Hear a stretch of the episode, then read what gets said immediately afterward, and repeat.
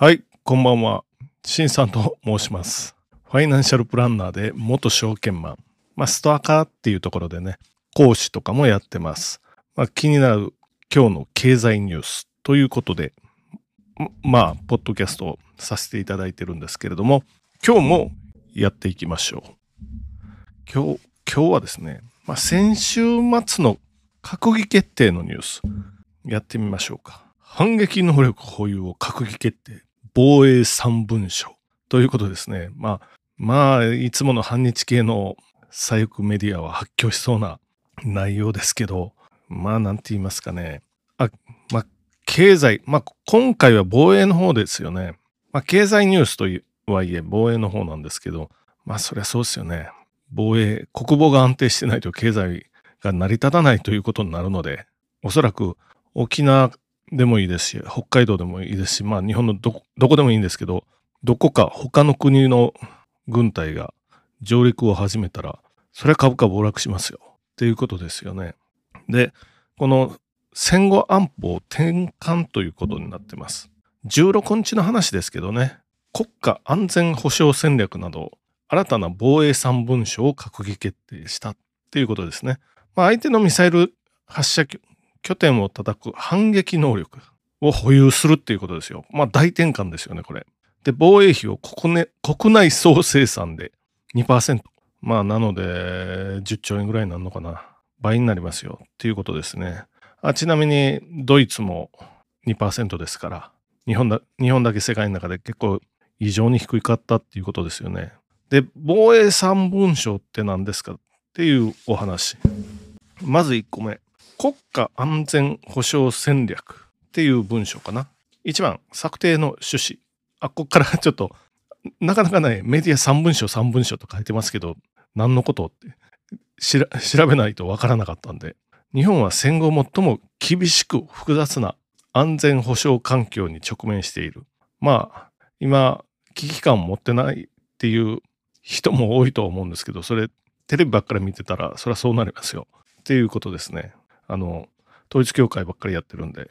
で、本戦略に基づく戦略的な指針と施策は、戦後日本の安保政策を実践面から大きく、まあ、転換するものだと、これには書いてます。まあ、本当にそういうことですよね。に、日本の国益とか。1、日本の主権と独立を維持し、領域を保全し、国民の、国民の生命、身体、財産の安全を確保する。まあ、これ、ね、お役所言葉みたいなことなんですけど、などなどがこの国家安全保障戦略の要旨ですよということです。まあ、はっきり言って国家存亡の危機ですよ、今。あの、軍事的にも、内政的にも、経済的にも。まあ、まさにバブル崩壊後、たった30年でこういう時代が来るのかなと。これは世界史に乗るぐらいの没落ぶりですよね。個人的にはそう思いますよ。で、防衛三文書のうちの2つ目、国家防衛戦略という文章ですね。策定の趣旨、国際社会は深刻な挑戦を受け、新たな危機に突入している。国民の命と平和な暮らしを守り抜くためには、相手の能力と新しい戦い方に注目した防衛力の抜本的強化が必要だ。新しい戦い方ですからね。いろいろありますよ。サイバーとか、あとドローンとか、あとは情報戦とかもですよね。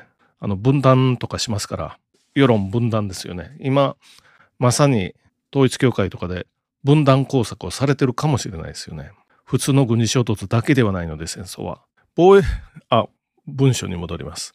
防衛体制の強化。日本への侵攻そのものを抑止するために、遠距離から侵攻戦略を阻止、あ侵攻戦力を阻止、排除できるように、スタンドオフ防衛能力と統合防空ミサイル防衛能力を強化する。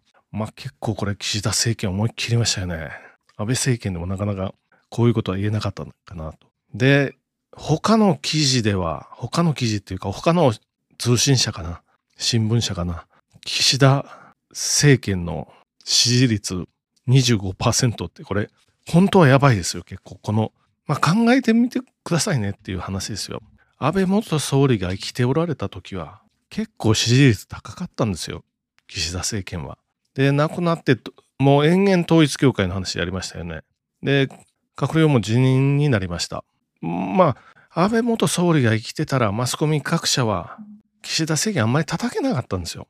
叩いたらまた安倍総理、安倍総理復活を一番一番嫌がってたのは反日メディアなんで、でもその可能性なくなりましたよね。今叩きたい放題やってますから、これで支持率下がってますよということになりますね。まあ、防衛力強化、そら土曜日かな。あの北朝鮮ミサイル撃ったりしてるんで、それは防衛力強化とか、日本の本土に着弾したらどうなりますかっていう話ですよね。それそういう話になりますよっていうことです。で、これが国家防衛戦略の用紙ということです。3つ目、防衛力整備計画。じゃあさっきまとめた、さっきの戦略とかを戦術化したようなお話ですよね。まあ、スタンドオフ防衛能力、反撃能力の保有って書いてますよね。極超音速誘導トマホークミサイルとかっていうことになってます。統合、統合防空ミサイル防衛能力なん、なんじゃこれ。まあミサイル持ちますよって話ですよ。他にも、無人アセット防衛能力。無人の装備品の活用に1兆円。ドローンとかですよね。あと、無人地上車両とかやるんですかね。あと、無人潜水艦とか。各種無人航空機とか。一応アメリカありますよね。プレデターとかっていうやつかな。